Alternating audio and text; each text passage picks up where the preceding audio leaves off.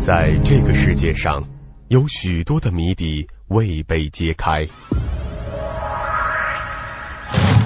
亚历山大二百六十八年的清王朝，在我国抗战初期的南京保卫战中，仅仅有一个团的中国官兵神秘失踪，从此再无消息。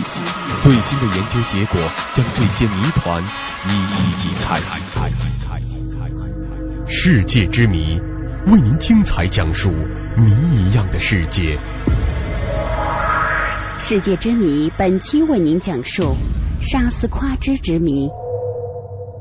漆黑的海底究竟有没有人？炙热的地下究竟有没有人？外星球到底有没有生命？外星人必须和地球人大体相似吗？他们也需要日光、氧气和淡水吗？世界之谜为你讲述人外奇人。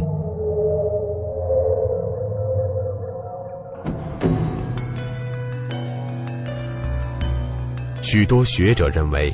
世界上真有一种沙斯跨之大脚野人存在，他们多分布在美洲，并且有足够的人证物证证实他们的存在。见过野人的人有美洲的印第安人、白人的牧人、捕兽人等等，他们提供了许多有关野人的报道、照片、足印柱形，其中包括一个跛足的大脚野人的足迹。在足印附近发现的粪便、毛发以及大足野人发音的录音带等等。科学家和目击者还搜集了许多与此有关的当地印第安人的民间传说。最后值得一提的是，罗杰·帕特逊拍摄的著名影片，设下了一个看似是雌性的沙斯夸之。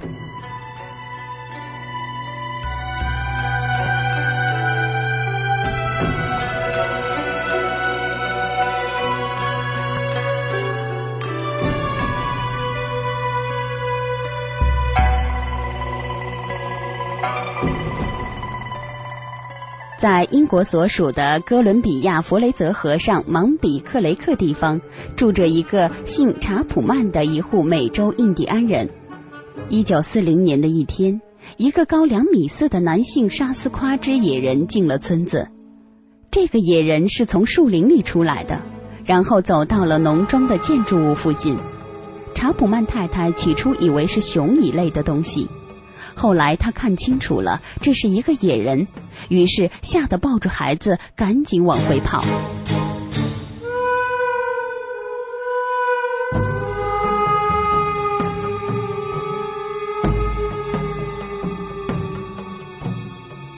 全家人知道此事后回房查看，才发现房子附近留下了长十六英尺、宽八英尺的大足印，每步长度一点二米。屋里一大桶成鱼被打翻，撒得满地都是。他们家见到的这个野人以及体格大小，看来属于沙斯夸之男性。这次发现与苏联在帕米尔的发现有同等重要的价值。一九五五年，在英国所属的哥伦比亚米加山区，又有一次更有意义的发现：一个名叫威廉罗的建筑工人见到了一个女性的沙斯夸之。这个野人高约两米一，个头大，全身呈棕黑色，头发是银白色，乳房很大，有两只长臂和一双大脚。罗还注意到，他行走时像人一样，后脚先着地跨步，头的后部则稍高于前部，鼻子扁平，两个耳朵长得像人的耳朵，小眼睛。他的脖子很短，几乎看不出来。还未等他仔细端详完，这个女野人已经发现他就在身边，并赶快走开了。一个来自北欧的伐木工人奥斯曼说：“一九二四年，他在温哥华岛对面的托马港附近度假狩猎，曾经被一个沙斯夸之俘虏过。这一段遭遇轰动一时，但他本人没有传播多少年，因为他认为别人不会相信那是真事。”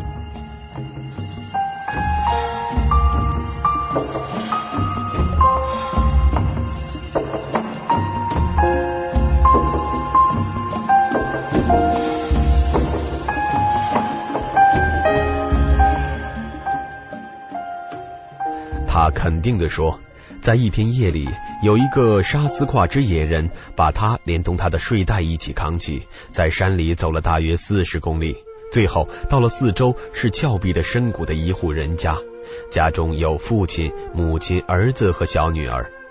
他在这户人家中安全的居住了六天，最后还是逃离了。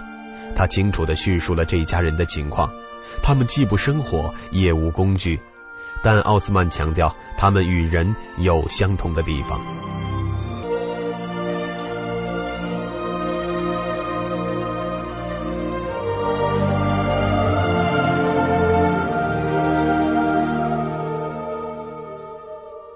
一九七八年六月六日上午的八点，又有一次典型的新发现。目击者是两位年过五十岁的高级地质考察工程师肯德尔和哈萨维。他们两人都是长期从事户外工作的科学家，有着丰富的野外工作经验。当天，他们下了中途搭乘的卡车后，便登上华盛顿州卡斯卡特山北面的高峰。此山的高度大约是海拔一千二百米，当时天气晴朗，气温很低，两个人根本没有想到有关野人的事情。突然，对面伐倒的灌木后，有一个大的黑影很快的就闪现过去，并引起了两人的注意。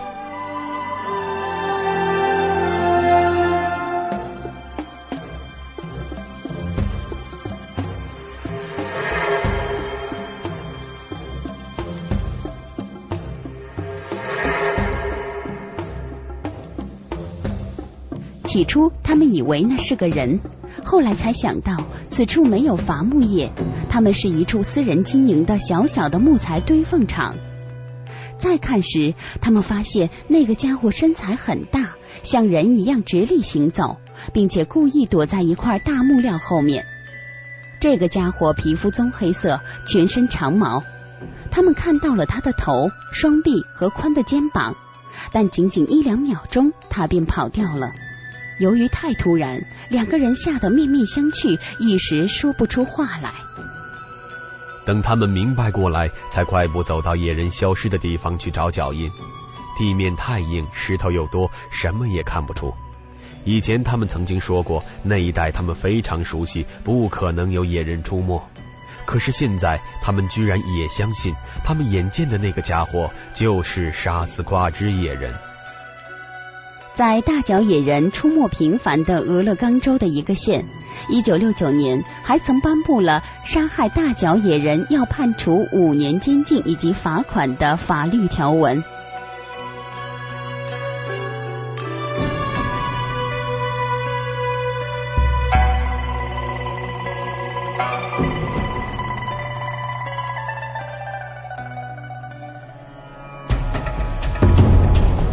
多少尘封的往事，不仅深得埃及人民的喜爱，更是全世界人的永恒话题。多少历史的悬疑，的生生之地到底在哪里？不为人知的故事。这些被称之为东方瑰宝的档案，今天要将它们一一。也许真实就在惊奇之后。也可以看看躺在地宫里的雍正到底有没有脑袋了。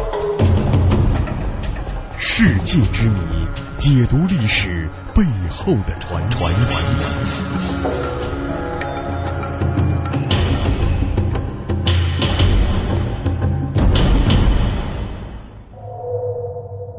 漆黑的海底究竟有没有人？炙热的地下究竟有没有人？外星球到底有没有生命？外星人必须和地球人大体相似吗？他们也需要日光、氧气和淡水吗？世界之谜为你讲述人外奇人。更令人吃惊的是，不少学者认为美洲的大脚野人是中国巨猿迁徙入美洲大陆而演化成的。到了一九七零年，在对全球有关庞大直立动物的行走当中，又加入了新的成分。那就是一种未经证实的两足动物，可能是不明飞行物 UFO，与之有关。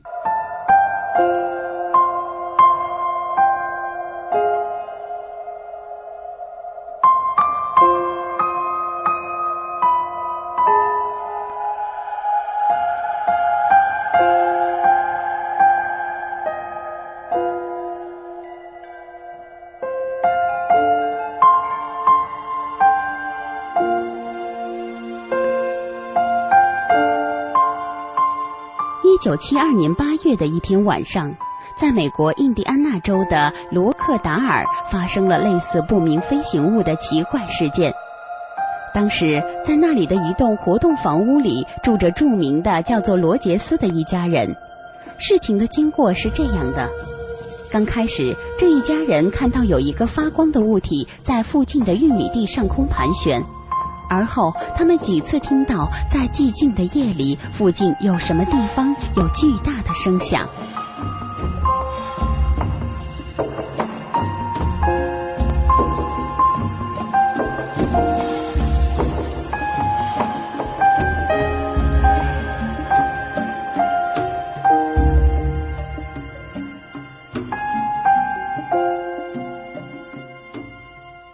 他们中的一个人走出门查看究竟，他一眼就看见一个身材高大的庞然大物正在地里折玉米杆。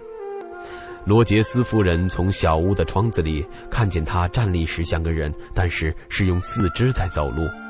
他们看得不很清楚，因为这件事发生在夜里，但他们可以看出这家伙身上长着黑毛，并散发出死动物或者是像垃圾一样的臭味。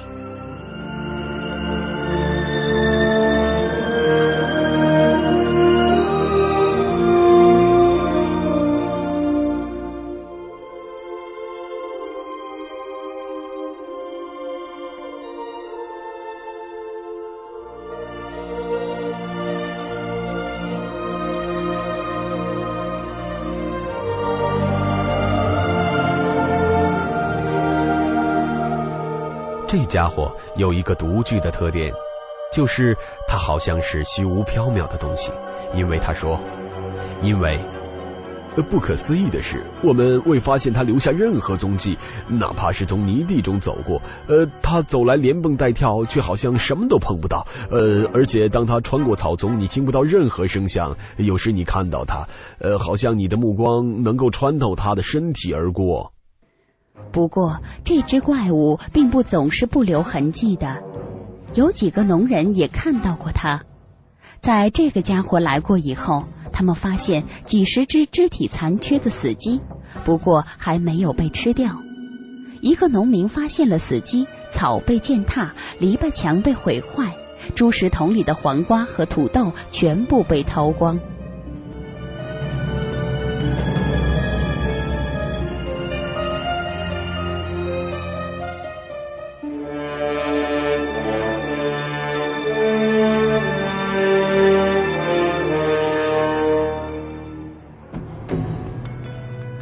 有一天晚上，他们看见这家伙站在他们鸡舍的门口。目击者伯丁说：“这家伙把鸡舍里的灯光全都挡住了。鸡舍的门有一点八米宽，呃，一点四米高。呃，他的肩膀顶到了门的上缘，他的脖子比门还要高。可是，呃，我没有看见他的脖颈。呃，在我看来，他就像是一只大猩猩啊。他长着褐色的长发，身上呈铁锈色。我没有看到他的眼睛以及脸。呃，他发出那种很低沉的呼救声。”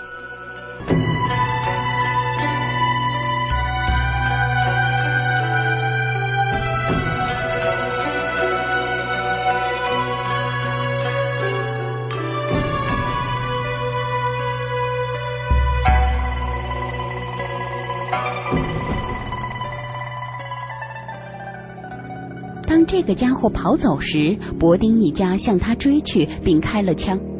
尽管距离很近，他们肯定打中了他，但他似乎并不在乎。乔恩·贝克约德是美国华盛顿州西雅图大脚汉研究所的创立者和所长。根据他所说，目击大脚汉或沙斯跨肢的事情每月都有。一九八一年七月三号。华盛顿州西北部的伐木人看到一百二十米处有一个身高二点七或三米的沙斯跨之。十月十八日，一位伐木工人在同一地区采摘蘑菇时听到了叫声，闻到了这种巨大长毛怪物所特有的刺鼻气味。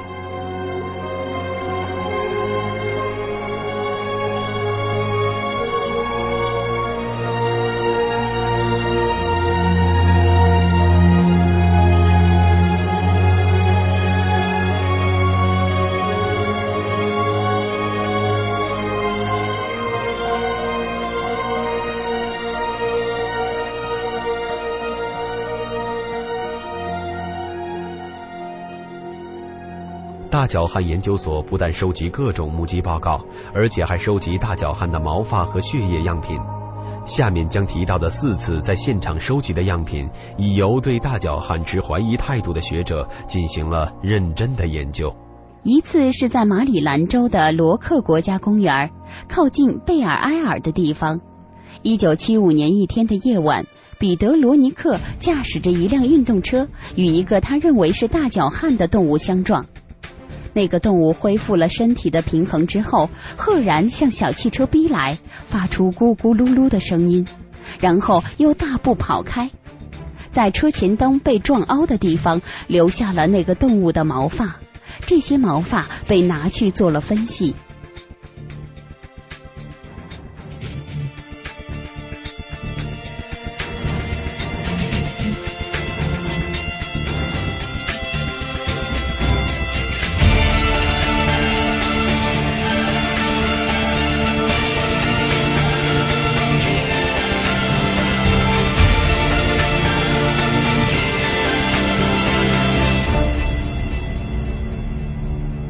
七六年一月四号晚上，在华盛顿州贝林汉的印第安人保留地，一个沙斯跨支试图强行闯入杰弗逊家的食品储藏室。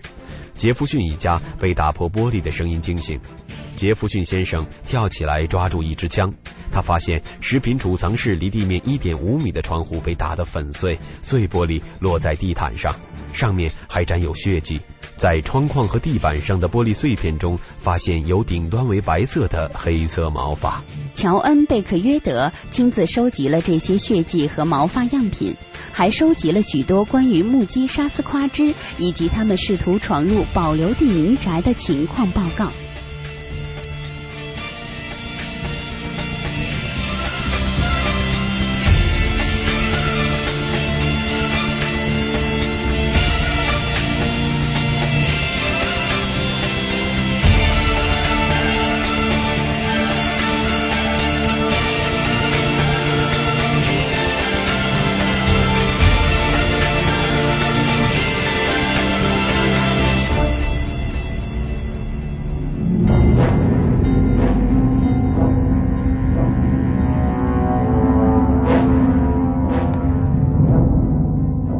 一九七六年五月，在加利福尼亚州萨克拉门托附近，一对十几岁的年轻人看到一个沙斯夸枝正在掰杏树的枝杈吃上面的果子。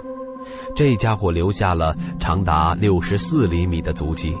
这些年轻人从篱笆上取下他留下的毛发，交给了贝克约德。一九七七年，在俄勒冈州的莱巴嫩城。一头巨兽一边尖叫着，一边拉掉了一座谷仓的门，捣毁了围墙。贝克约德取下了他留下的毛发。加州大学伯克利分校的自然人类学家和生物化学家森特萨里奇对杰弗逊家玻璃上的血迹进行了化验，他发现这是一种比较高级的灵长类动物的血。同时拿来的毛发样品以及其他几次取得的毛发样品，由三位专家做了分析化验。他们的结论是，这些毛发不是人、狗、熊或者其他相近的哺乳类动物的，也不是已知的任何灵长类动物的，但是与大猩猩的毛发比较相近。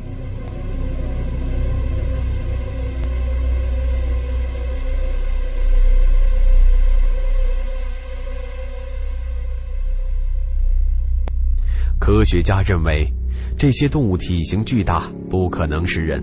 这里显然有许多事情还是一个谜。它们可能是与人类有亲缘的灵长类动物。那么，大脚怪杀死跨肢究竟是什么？还有待于我们进一步的探索。